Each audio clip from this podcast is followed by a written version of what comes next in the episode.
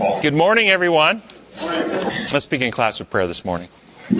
Our gracious Heavenly Father, we thank you for this opportunity to come together and study your word, and we ask that you would send your Spirit to enlighten our minds, transform our hearts, and bring us closer to you. We pray in your holy name. Amen. And we are doing lesson number seven in our quarterly, The Prophetic Gift, and the lesson title this week is The Work of the Prophets. And I just thought we'd start by opening up and, and answering the question from your understanding what was or what is the work of prophets? What, what are they supposed to do? What is their mission? Make Jesus known. Okay, make Jesus known, make God known. Okay, tell the truth about God. Other, other missions. Correct the saints. Correct the saints, reproof, uh, chastising for sin. We, yeah, we got that one. Um, others. No, by the way, you guys are getting them in order. It was the first two I had. So, others. Well, to guide the saints, not just That's the third one, guidance. I mean, you guys, yeah, you got my notes. That's pretty good. got guidance. Others? Predict future. Predict the future. Prophetic, prophetic predictions. Direct communication from God. Be the voice of God. So if God has a direct message He wants to give. Exposing error in, in our teachings. Maybe. Uh, calling to repentance. Social order, healthful living, principles like that. How about settle disputes? How about check on political power? You know, where our government, we have the balance, checks and balances. Where the pro- prophets, the checks and balances on political power. Yeah. So, so there are a lot of missions, a lot of purposes for a prophet. Sunday's lesson, read the first question, somebody, right there in Sunday's lesson. It starts at the very top. Where do we find the gospel of salvation in the Old Testament? Gospel of salvation in the Old Testament. And then somebody read the first paragraph, which kind of gives the, some examples from the lesson authors. But first paragraph. The plan of salvation was explained to Adam and Eve as soon as they had sinned. It graphically was illustrated in Abraham's test on Mount Moriah and in the sanctuary service instituted by Moses. Sanctuary rituals were designed for an agricultural people who lived closely with their animals. The sacrifice animals symbolized Christ's death on the cross, and the priest's services illustrated his ministry in the heavenly sanctuary. See, and, and, and this paragraph is, in these examples are designed to answer their question. And the question was, where do we find the gospel of salvation in the Old Testament? And so to you, what are your thoughts about these examples and what gospel message do you hear when you think of these examples? Abraham sacrificing of his son. Well, I think the most important one was Adam and Eve. As soon as they had sinned, God already had a plan for their redemption. And that was truly a gospel. And do you notice that the plan in Eden? Think, think this through. The plan in Eden has the seed coming, which will be bruised, but through his bruising, he will crush the head of the serpent.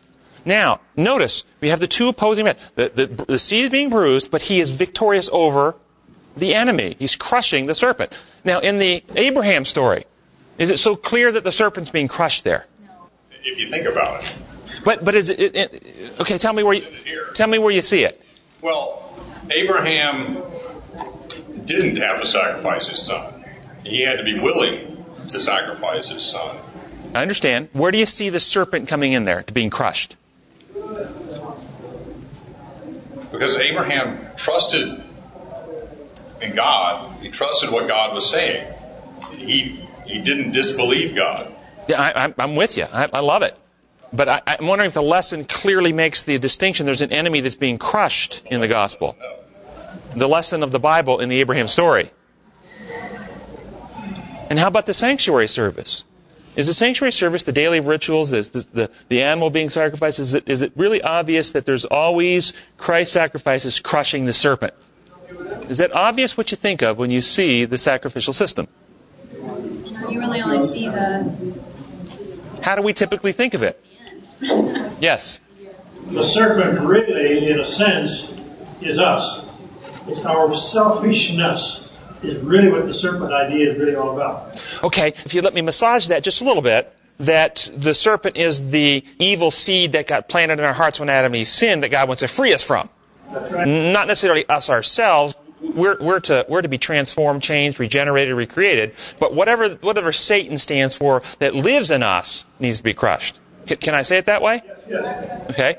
So, do you see that obvious in the sanctuary service when you have listened to it, when you've studied it, you, you think about the sacrificial animal? Does it come clear? Hey, this, this lamb representing Christ is coming to crush our enemy. He's coming to crush wickedness in our heart. He's coming to, to transform us. Or do you see it more along the lines that he's coming to pay a price? He's coming to, to purchase some legal right to heaven. He's coming to, to pay off the wrath and anger of his father. I mean, how do you see it? It's hard to know how you would see it if you came with a clean slate. No, how do we see it? How do we see it when we hear these lessons? But, but part of that is just because that's always the way it was shaped when I studied it. I don't know what I would think as if I had not. For those who couldn't hear, she said that's the way she sees it because that's the way we were shaped. She's always taught that way. She's not sure how she would see it if she came uh, completely uh, unprejudiced or unbiased to, to hear these stories, whether she'd see it differently. I think Abraham felt victorious because he didn't have to offer his son. Because all the while he was going to offer his son, going to offer his son. And right at the end, he didn't have to do it. That's high five time. And so the lesson would be somebody else is going to die in my son's place. Uh, well, Isn't, isn't that the lesson? I think Could God be. will provide a lamb. God will provide a lamb. There's a substitute coming. And a substitute, and there's no question, Christ is our substitute, so there's no question. The question is, substitute for what? That's the question. Substitute for what? And the good news traditionally is he substituted for tr- traditional. He substituted for me in the legal penalty of death for the transgression of the law. Thoughts about that? Is that good news? Well, maybe we should step back and just ask the question what is the gospel? Because we're looking to answer the question where do we see the gospel in these Old Testament stories? So, what is the gospel? Let's define it. It's Christ in me. Christ in me, the hope of glory. Yes?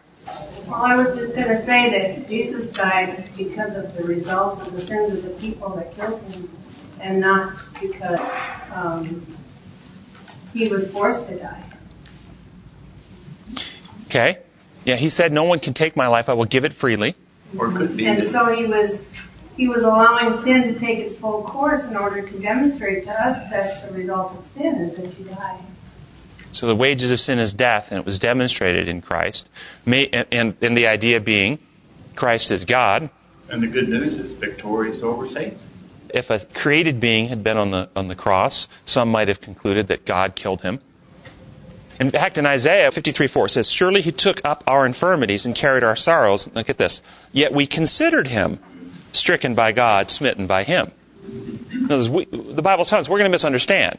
He took up our infirmities. He took our sick condition. He took our sorrows. He took our, our, our terminal state upon himself. Wages of sin is death. Sin, when it's full grown, brings forth death. Uh, he, he suffered under that condition, but we considered that God smote him, or God struck him, or God killed him. Have you ever heard that taught? God, in order to be just, had to execute his son. But so then he told the thief on the cross, even though you die, your sins aren't going to keep you dead forever. You are going to go with me to heaven. Yes, because The good news of the gospel is God has been trying to heal us ever since we fell.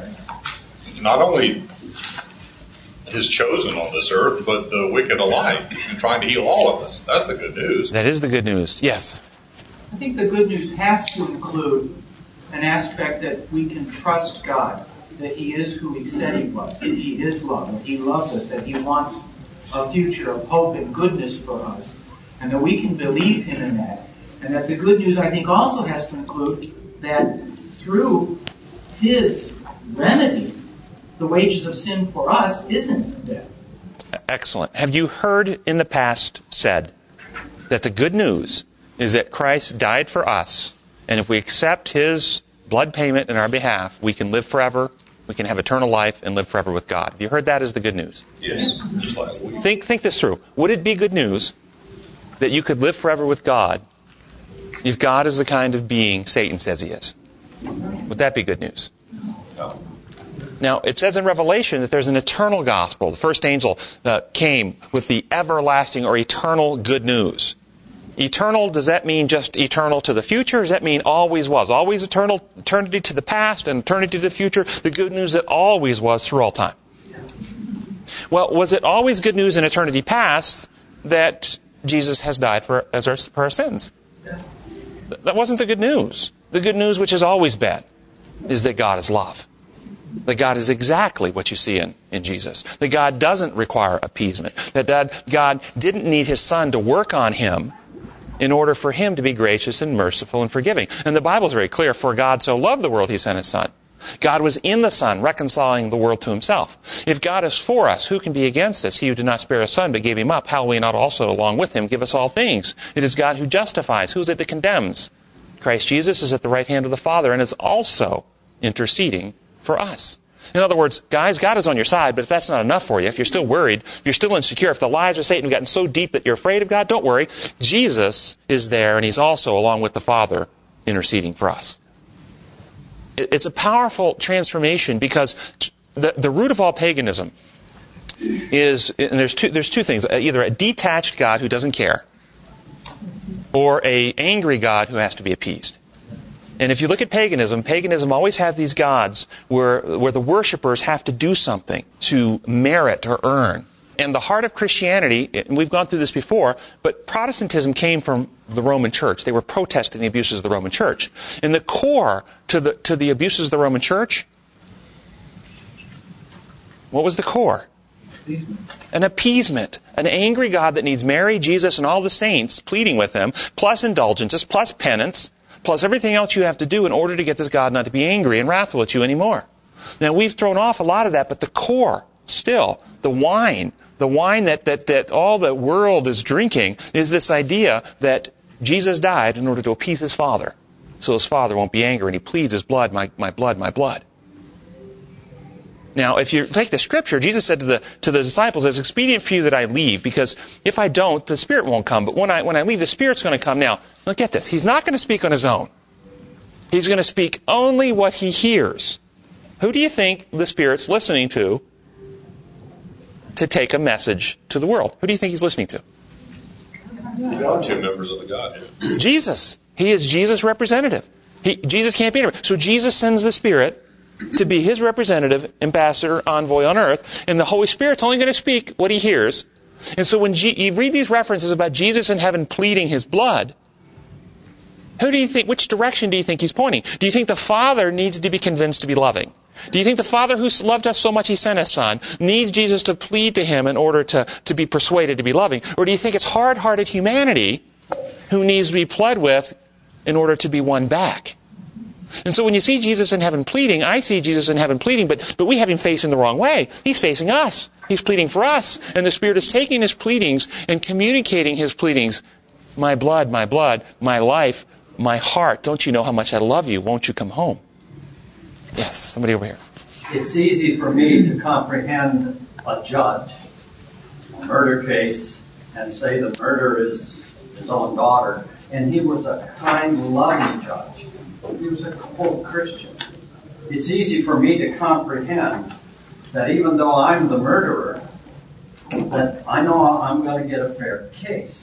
It's easy for me to relate to that here on this earth. And just the few years that I've lived on this earth with my relationship with God, it's easy for me to understand that these kind of accusations about my God being unjust, unfair, having to be Okay, I'm going to interrupt you right there because I want, I want to dissect the metaphor that you put us under. You put us under a metaphor that is traditional, which is the metaphor of, the, of a imposed law in a judicial system in which a judge has to determine guilt or innocence and then impose just penalties. That is traditional way we view this thing. And I'm going to suggest to you it's wrong. I'm going to suggest to you that God's law is not an imposed law. He didn't create it. The law is the law that emanates from his personhood, the law of love. Clarify that for me. Yes, I will. The law of love is a principle on which life is designed to operate. And it's a natural law, just like, oh, let's say the law of respiration. There's a law that we have to respire, we have to breathe, or else we die. That's part of the design template for life. God designed it that way.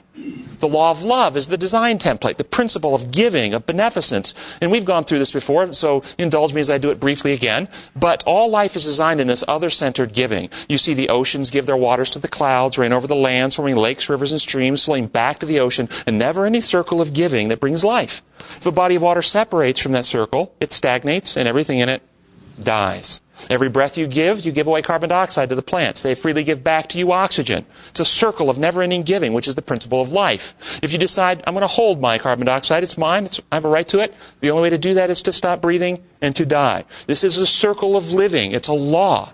And the law of love is the design for life. That law got broken when, well, all married couples in here, imagine that you're a happy, loving, giving, open, trusting relationship and somebody close to you, one of your own children, one of your own brothers or sisters comes to you and tells you a lie that your spouse is having an affair with another. This person brings digitally enhanced photos they've made on their computer showing your spouse in the arms of another. If you believe the lie, even though there's no truth in it, if you believe it, will something inside you change? The circle of love and trust gets broken when lies are believed. Satan is the father of Lies. Lies believed break the circle of love and trust. And as soon as love and trust is broken, think what happens in your heart if you think your spouse is cheating on you. If you believe it. Not just suspect it, but believe it. Fear and selfishness come in. Love and trust broken results in fear. I no longer trust them. Now I'm afraid they're going to hurt me. I'm afraid they're going to take advantage. I'm afraid they're going to bring some disease home. And so I can't trust them to have my back. I've got to watch out for myself. And fear and selfishness then results in the acts of disobedience. This is what happened in the Garden of Eden. The lies were believed about God. They didn't trust Him. And in trust, they became afraid of Him. And they reached out to take that fruit before the tree was gone and they lost their chance to get ahead. The taking of the fruit was just the symptom of the sick heart. Jesus said, You say if you commit adultery, you commit sin. I say, if you look at a woman with lust in your heart. You say if you commit a murder, you commit sin. I say if you hate your brother in your heart. It is from the heart that the murder and all these ugly things come forth, Jesus said in Matthew. And he's telling us that the sin are the symptoms of the sick heart. And so I want to switch the metaphor from one of the, the judicial system to one of the hospital. And imagine that you, anybody heard of a condition called cystic fibrosis? Cystic fibrosis is a, is a genetic disorder that if you're born with it, it's terminal. Right now, there's no actual remedy or cure for it that actually fixes the disease. There are treatments that can palliate it, but there are no actual cures or remedies. It's genetic. Now, if you were born with this genetic disease, what did you do wrong? Nothing. Will there be symptoms of that disease that will come? Do you understand? Everyone in this room was born in sin, conceived in iniquity. None of us had a choice. We were born terminal, born with an illness that, unless remedied, will kill us. That's our condition at birth. It's not our fault. We're not guilty. We're just sick. And just like that baby, each one of us needs a remedy. Christ came not to appease his Father, but to provide the remedy, to fix the condition, to actually cure sinfulness, to, back in the garden, the gospel. He will crush the head of the serpent. Not just Satan himself, but the infection that Satan put in our hearts will be crushed. And how did he do it? Well, Christ is a unique being in all creation history. Adam came out of the dust of the ground. God breathed in his nostrils a breath of life, a perfect, sinless being. Eve, taken from his side, sinless. Did you and I come into the world that way? We came from a sinful mother, sinful father. Born in sin, conceived in iniquity. Did Jesus Christ, humanity, come into the world either of those two ways? Either from the dust of the ground, Father breathes in his nostrils breath of life, he's perfect and sinless, or from sinful parents? No, neither one. He had a sinful mother, Galatians 4 4, born, uh, uh, born of a woman under law, Galatians 4 4, the law of sin and death. But his father was the Holy Spirit who came upon her. So in Christ we have this incredible union of our sickness with his perfection. And Christ took upon him the sick condition in order to overcome it. And in Jesus Christ, you see the two principles warring it out. And what are the two principles? The circle of love. Perfect, other centered giving, with warring with the infection of, we call in the world today, survival of the fittest. Watch out for me, number one. Perfect love, greater love is no man than to give his life for a friend. Love you so much, I'll do whatever I have to, including necessary, give my life that you might live. at war with survival of the fittest, do whatever I have to to protect myself, including, if necessary, kill you, that I might live. And in our hearts, we are infected with that principle. Our natural state is to watch out for number one. Christ came to destroy, crush that seed in the human being. And so he took that upon himself. And look, you can see it in his life. In Gethsemane, was Christ tempted with powerful feelings? Was he? What did the feelings tempt him to do? If he followed his feelings, what would, what would his action have been? Save himself. Save himself. He was tempted to save self. But every time the temptation came, he gave self. No one can take my life. I will lay it down freely. On the cross, temptation came. You saved others, save yourself. Come down off the cross. We'll believe in you. He was tempted again. Save self. Now, this is why he had to go to death. Because Christ had at his disposal, he wasn't like the helpless thieves that couldn't do anything. He had all power at his disposal. Uh, John 13, it says, all power was given to him. And not only did he get down on his knees and wash the feet, but on the cross he wasn't helpless. He had all power. Now, if at any way along that road, if he would have used his power to stop death's approach, who would he have saved? Self. The only way to destroy the infection of me first was to surrender self in love for others. He saved others himself, he cannot save. He saved others himself, he cannot save. And thus you see in Jesus Christ the, cr- the crushing blow, stomping the serpent's head. Now, interestingly enough, Paul tells us, you see, he won the victory we couldn't do. But because of what Christ did, not only did he reveal, reveal the truth about God that wins us to trust, but he developed a perfect character of love in his human walk with his human decision making capacities. He didn't exercise his divine powers to stop it. It says in Hebrews 4:15 that he was tempted in every way just like we are, yet without sin. And in James chapter 1 verse 13, it says that no one should say God tempts uh, because God doesn't tempt anyone. Each one of us are tempted when we're drug away and enticed by our own evil desires. So if he is tempted every way just like we are, and we're tempted from powerful emotions, well, then Jesus was too, and I showed you examples from Gethsemane. But unlike us, he overcame. And now it says in Hebrews 5 8, once he was made perfect, he became the source of salvation for all who obey him. Because once he won this victory, he became the source. And so, Paul says in Romans, it's really cool about crushing the serpent's head, that through us now, through us, Jesus Christ crushes the serpent's head. We crush him or, or, or tramples him under our feet. How, how does he do that? How do we crush the serpent? Yes? We allow the Holy Spirit to come into our lives so we have that perfect um, nature that Jesus had in us fighting against the devil, which is our sinful nature. And thus we crush by giving self. Greater love is no man than to give his life for a friend. Or this is how we know what life is. Christ gave his life for us and we ought to give our lives for each other. Let's get some examples of that. But we have to have that power of the Holy Spirit in us in order to That's right. power to crush. Once we trust him, we surrender our life to him and we're willing to give ourselves for others. Do we see love in action still on this earth? Do we see in the Old Testament times the two antagonistic principles? Moses at age 40 murders an overseer, watching out for himself, and buries him in the sand. But at age 80, Moses says, take my life, take my name out of the book. He offers his, his, his life to protect others. Paul, before his Damascus Road experience, he uses beatings, imprisonments, and stonings. But after Damascus Road, he writes in Corinthians, I'll gladly give my life that my fellow Jews might be saved. Something has changed. This infection to look out and protect number one had been replaced with something. And what is the new covenant experience in Hebrews 8? What's Christ going to do? Write what? Write the law. What law is that? The law of love on our hearts and minds. No longer will a man say to his brother, Know the Lord. We will all know him. So we have a transforming experience, and thus Revelation 12 describes those who are ready to meet Jesus when he comes with these words. These are they who do not love their life so much as to shrink from death. Something's changed in these people. These last day generations, this group of people ready for translation, have come to the point that they're not afraid to die anymore. They're not watching out for number one. We're, willing to give themselves. What is the gospel? That's good news. I got an off the wall question. I've been in the Mennonite homes, and, and listen to the young couples explain their love for each other as they have relationship to preparing the next generation. And they were praying for the character of their baby.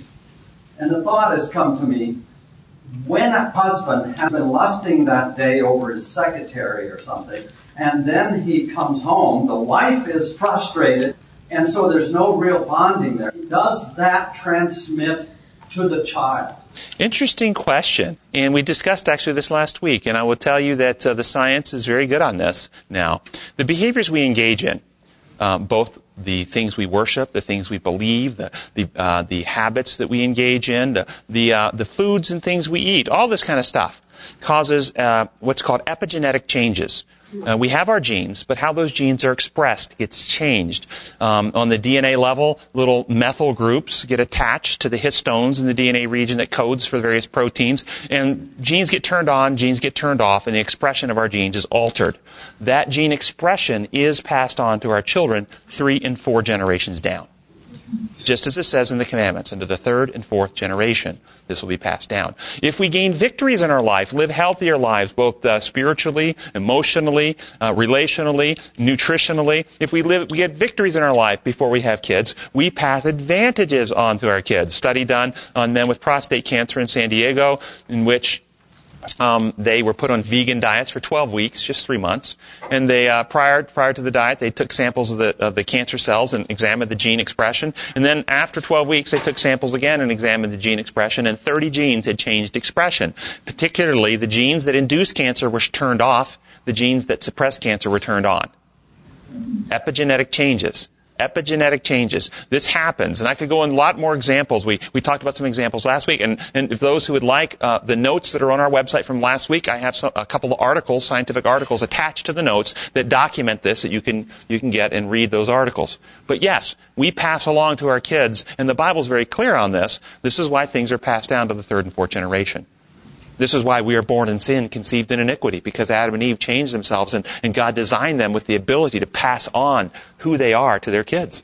There was a study done on, on lab animals in which they were all genetically identical. They, uh, they put them into two groups. They got the exact same diets. And then, the, and then these mothers were, were going to have pups that are all genetically identical. Uh, the two groups uh, had the exact same diets, except one group had um, folate and B vitamins added to the diet. The other group did not. Everything else is the same. And the reason they added the folate and B vitamins, they're high donors of methyl groups. They donate methyl groups very easily, so more methyl groups available to potentially change gene expression.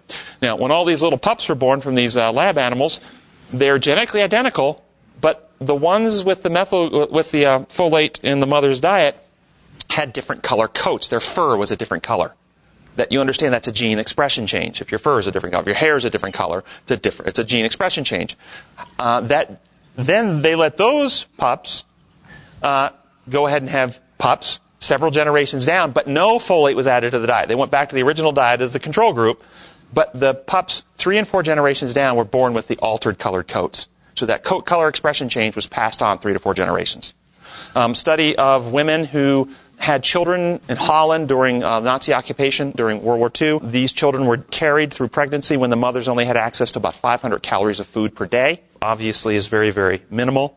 And then uh, after birth, uh, sometime later, these children were compared to their siblings from the same parents, looking at how the genes were expressed in the kids. And the kids who were gestated during the starvation periods had their genes turned on in such a way that they had higher rates of obesity, diabetes, and, medical, and metabolic problems compared to the kids who had a normal diet when mom was carrying them.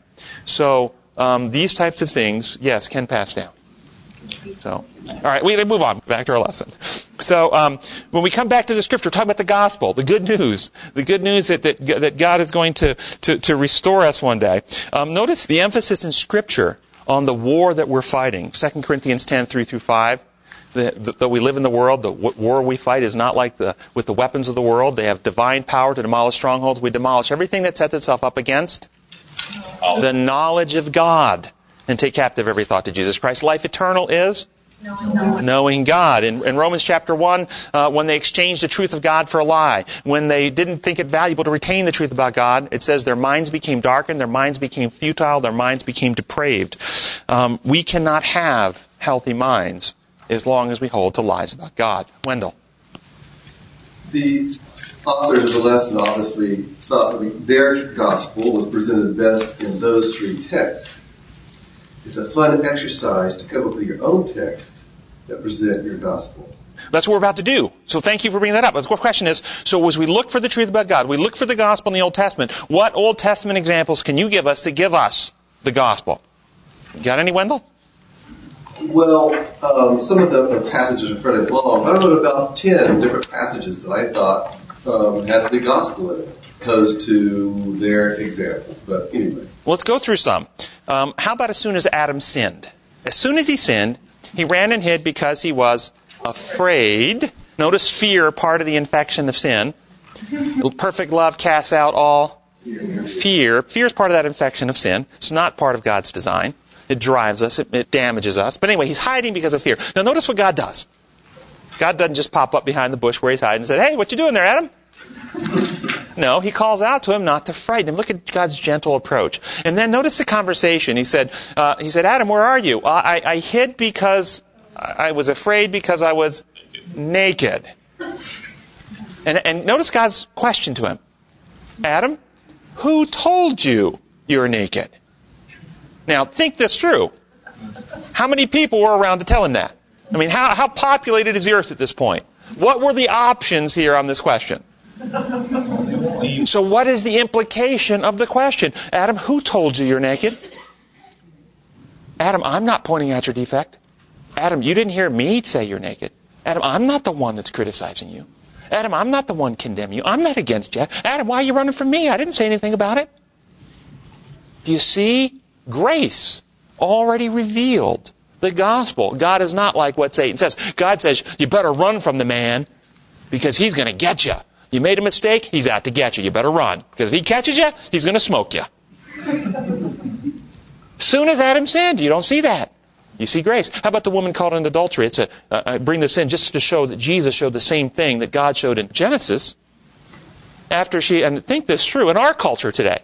How would a, a, a, young lady feel here in, a, in the postmodern America where we have all this equality and, and acceptance and openness if a young lady was drug out of one of the dorms over here in the middle of, a, of an adulterous relationship, uh, half naked, thrown on the, the square and the, in front of the whole, uh, whole, whole church community here in America? How do you think that would, would feel?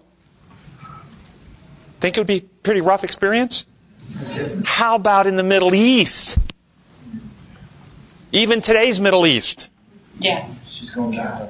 What would she expect? Yeah. Do you know they still kill women? Families still have these honor killings. If a woman is caught in adultery, they will kill the woman. Their, their, their own daughters, they will kill them. So what do you think she was expecting when she was drug out and thrown there? Oh, it's, it's, it's not just embarrassment. It's way past embarrassment. Okay, and so after Christ dispatches the crowd, what does he say to her? Where are your accusers? What's implied in the question? He is not accuser. I'm not your accuser. I'm not against you. I'm not condemning you. You don't hear me pointing out any defects. Hey, I know exactly what you did. I mean, it's, it's not like it's a mystery to me. It's not like I'm ignorant here of the facts. But hey, that's not the point. And just so we don't miss it, he says, Neither do I condemn you. Now, what is the point here? See, he doesn't see us in a judicial light. He sees us in a medical model. He's our doctor. And when you see somebody who's suffering from a sickness, she was born in sin, conceived in iniquity. She didn't have a choice to be a sinner or not. That's the way she was born. And when we're born sinners, does a sinful heart have symptoms? And the symptoms of the sinful heart are sins. And we have got this whole thing upside down and backwards, thinking that the plan of salvation is to deal with the symptoms. The plan of salvation is to get, get the, the penalty paid for the bad deeds we've done. The plan of salvation is to get the record books erased from the deeds we've done. The, the plan of salvation is to get forgiveness and pardon for the deeds we've done. That's all wrong. Those are symptoms of the sick heart. The plan of salvation is to cure the heart. Amen. Amen. That's what the plan of salvation is about. And Satan has this twisted idea that we focus on symptoms, we never get our heart cleansed. Imagine being in the hospital sick and you try to get the nurses to erase the medical records so the doctor won't know how sick you are when he comes around the next morning. We're busy working to get Jesus in heaven to erase our record books. What did David pray, though? Or how about this? You're really, really sick. I mean, you've been nauseated, you're cramping, you just uh, fevers, you can't hardly stand. You go to the doctor. Does he come in to examine you? You quickly shove your perfectly healthy brother in front of you and ask the doctor to examine him instead. What do we say that when the Father looks at us, he didn't see us, he examines his Son in our place? Why do we say that? Because we think if the Father sees us sick, he'll kill us. Amen. But David said, Search me, search me. And see the wicked way in me. Then create in me a clean heart, O God. Shouldn't we be saying to God, God, find the defects, find all the faults, and then fix them? Transform me, regenerate me, heal me, cleanse me. This is the gospel message. Christ came to be our remedy. And then when we have won back the trust, we open the heart. He, he puts this into our hearts. And so the, the woman caught in adultery, Christ doesn't condemn her. He sees her as someone who needs healing, transformation. And what he gave her, if you want to use the theological terms, imputed righteousness. Imputed righteousness is often done in a legal way, that God legally accounts to our record book in heaven that we are counted uh, righteous even though we're not because we've accepted the blood of Jesus. No. Imputed righteousness is relational. Look at how God treated Adam in the garden. He saw him with righteousness. He treated him with Look at how he treated the woman. He imputed to her grace. He treated her in the way he saw how she would be, just like a doctor with a sick patient. He doesn't treat them with disdain. He sees that patient as they will be once they're well. And he intervenes to bring healing to get them well. And there and, by the way, this doesn't undo the law for the law lovers. It puts the law where it belongs because we're talking now the natural law upon which life is designed to operate. And that law is uncompromising. You can't compromise with the law of respiration. You can't say, well, you know what, it's pretty unfair that God says if I tie a plastic bag over my head, I can't live. You know, that's pretty unfair. I should get a legal pass on that one because Jesus died in my place. no. There's no compromise. You have to be healthy in order to live. We have to be in harmony with the principles of life. And so Christ becomes the source of salvation for all who obey him. We get a new heart and a right spirit. We live a different life. Okay, some more examples of the Old Testament. I particularly like this statement. Well, well there's so many I want to share. Uh, giving the manna and, the, and then the giving the quail. Christ gave the manna, or God gave the manna to feed them, but they weren't happy with it, so, and they griped and they and they belly ached. And so, what did God do? What did giving quail do? What did it show? It, they got sick. Many of them died. But but what did he show from God? He's willing to He's willing to, to meet them where they are. Yes, I saw a hand back over here. Yes. Uh, I was going to suggest Second Chronicles 33 about Manasseh in oh, 13. I love that story. Uh, grace, especially verses 12 and 13. Let's talk, let's talk about Manasseh for a minute. Do you know Manasseh is the king that reigned over Israel longer than any other king? And I'm going to let you read those verses in just a second, okay? All right? Manasseh is the king that reigned over Israel longer than any other king. 55 years. Manasseh was the son of Hezekiah. Hezekiah was the king who was going to die, but he prayed to God and got 15 extra years of life. During that 15 extra years of life, he gives, he has a child, Manasseh. The prophet in the in the court where Manasseh grew up was the prophet Isaiah, the gospel prophet who wrote the book of Isaiah, and he was there to counsel Manasseh through his adult life. Manasseh becomes a, a horrible reprobate. He, he goes into all types of idolatry. He ends up leading the children of Israel. He brings in the, the signs of the zodiac the, and puts in the, in, the, in the actual temple in Jerusalem. He, he offers, uh, he brings in the god Molech and puts in the temple. And, and God Molech was this, this uh, metal god that you would be, would be hollow in the inside, made out of iron, and they would fill a fire in it and, until it got so hot that it would turn the metal red. And he took one of his own sons and, and threw on that and offered his son uh, to, to Molech. Um, this is this is what the, the king uh, Manasseh does. So awful that uh, God allows him to be taken captive by the by the Assyrians, put fish hooks in his skin, drug away into prison, and there he repents in sackcloth and ashes. And, and read for us the, the text here. In, I'm going to just read 12 and 13. Okay. In his distress, he sought the favor of the Lord his God, and he humbled himself greatly before the God of his fathers. And when he prayed to him, the Lord was moved by his entreaty and listened to his plea. So he brought him back to Jerusalem and to his kingdom. And then Manasseh knew what the Lord that the Lord is God. And, and, and Manasseh spent the rest of his life tearing down the idols that he'd put up, going around trying to reform the nation, leading the people back into the healthy worship of the true God. By the way, Manasseh also, uh, history uh, and, and uh, um, would suggest, had Isaiah put in a log and sawed in half.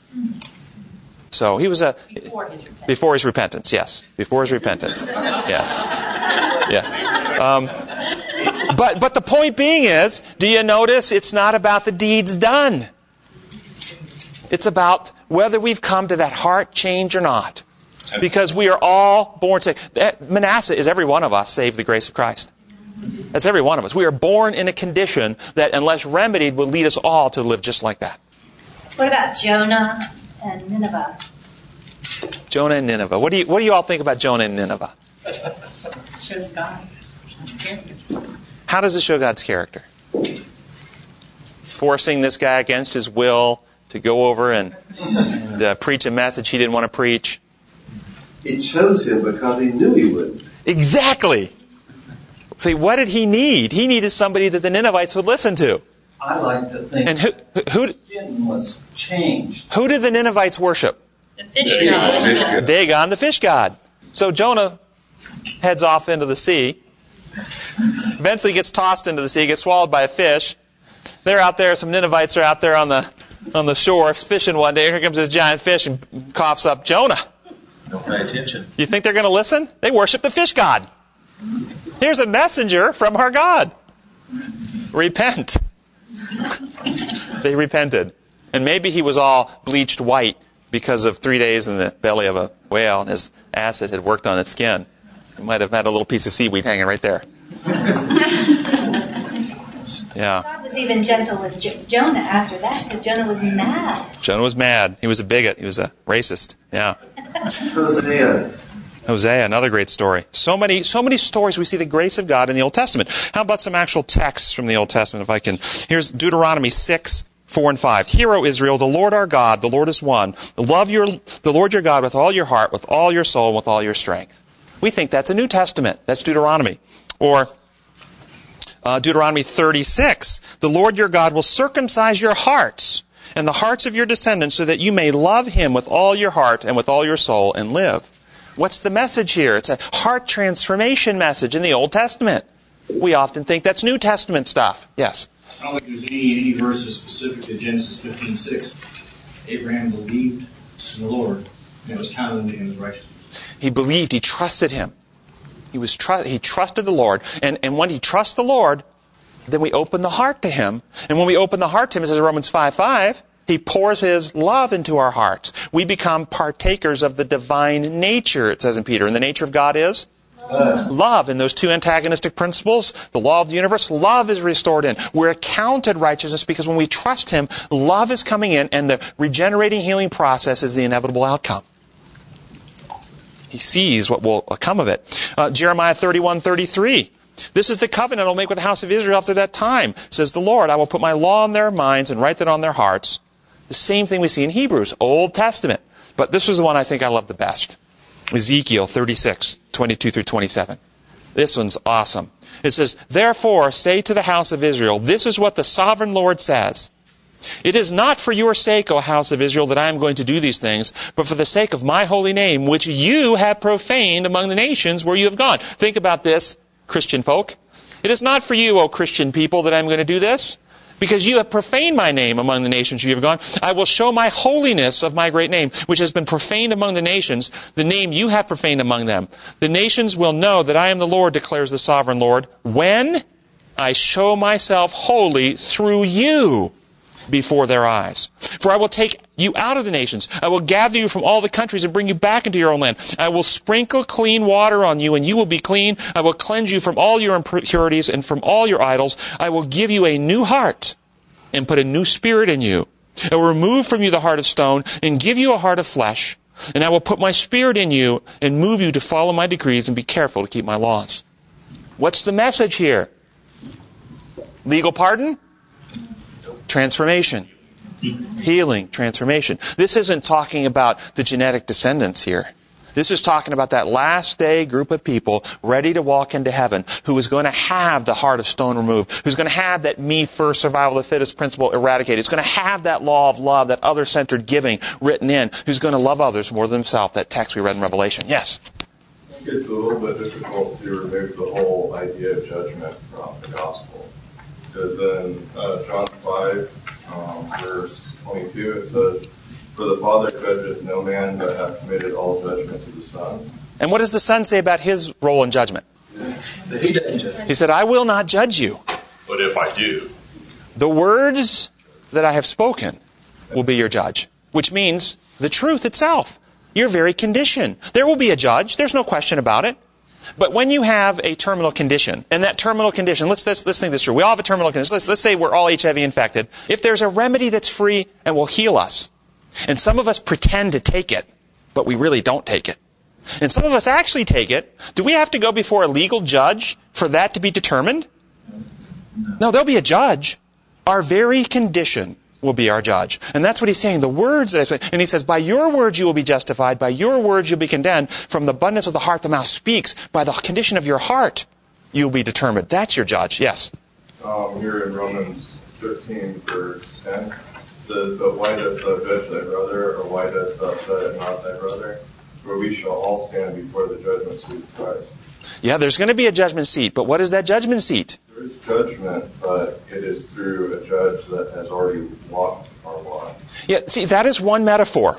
There's one metaphor. That we, we, we really want to believe that we have to have somebody outside of us make a determination about our condition.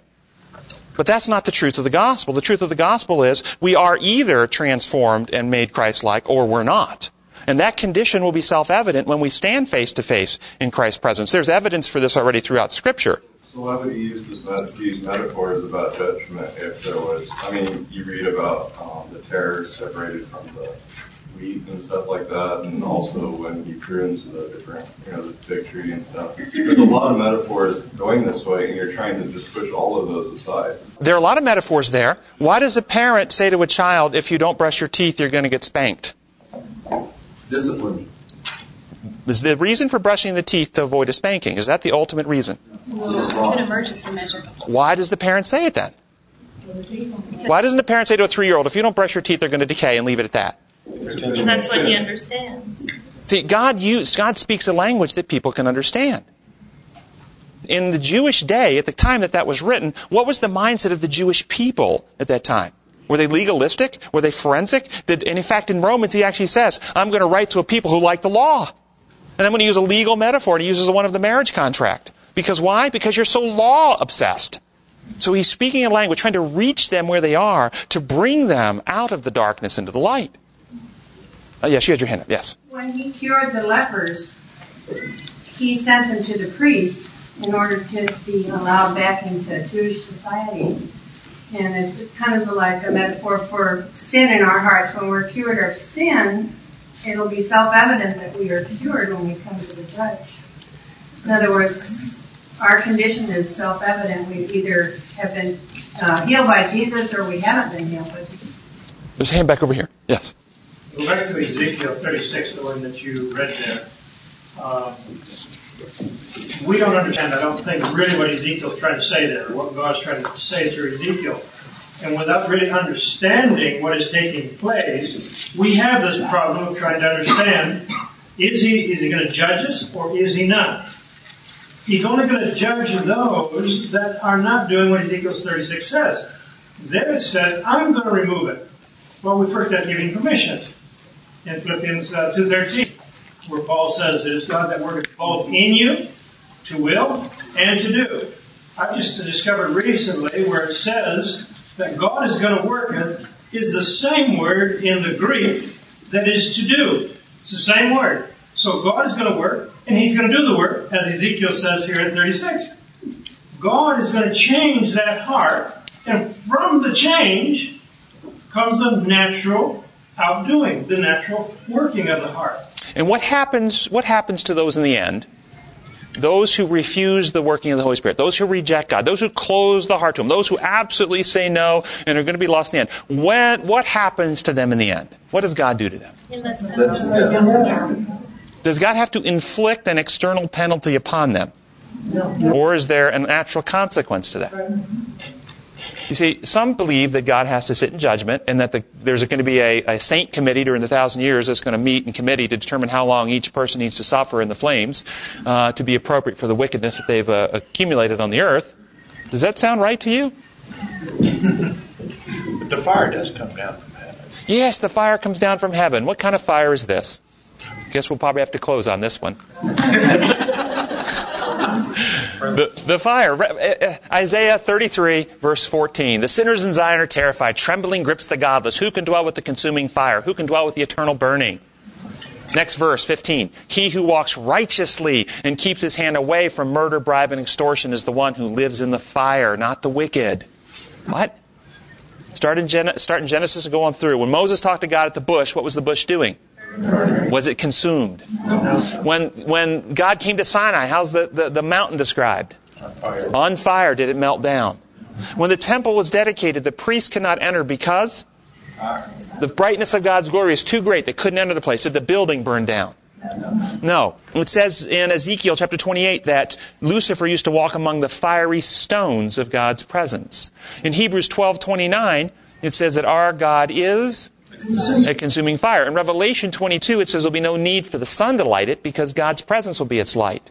And see, the lie that Satan has perpetrated upon us is the place you don't want to go, and the place you don't want to be is a place of eternal burning and consuming fire, and that place is God's very presence. The wicked, the wicked are, are consumed by it. It says, and this is very interesting, Thessalonians says that the wicked are destroyed by the brightness of his coming. Well, when Moses came down off the mountain, he's radiating this glory. Did Moses have third degree burns?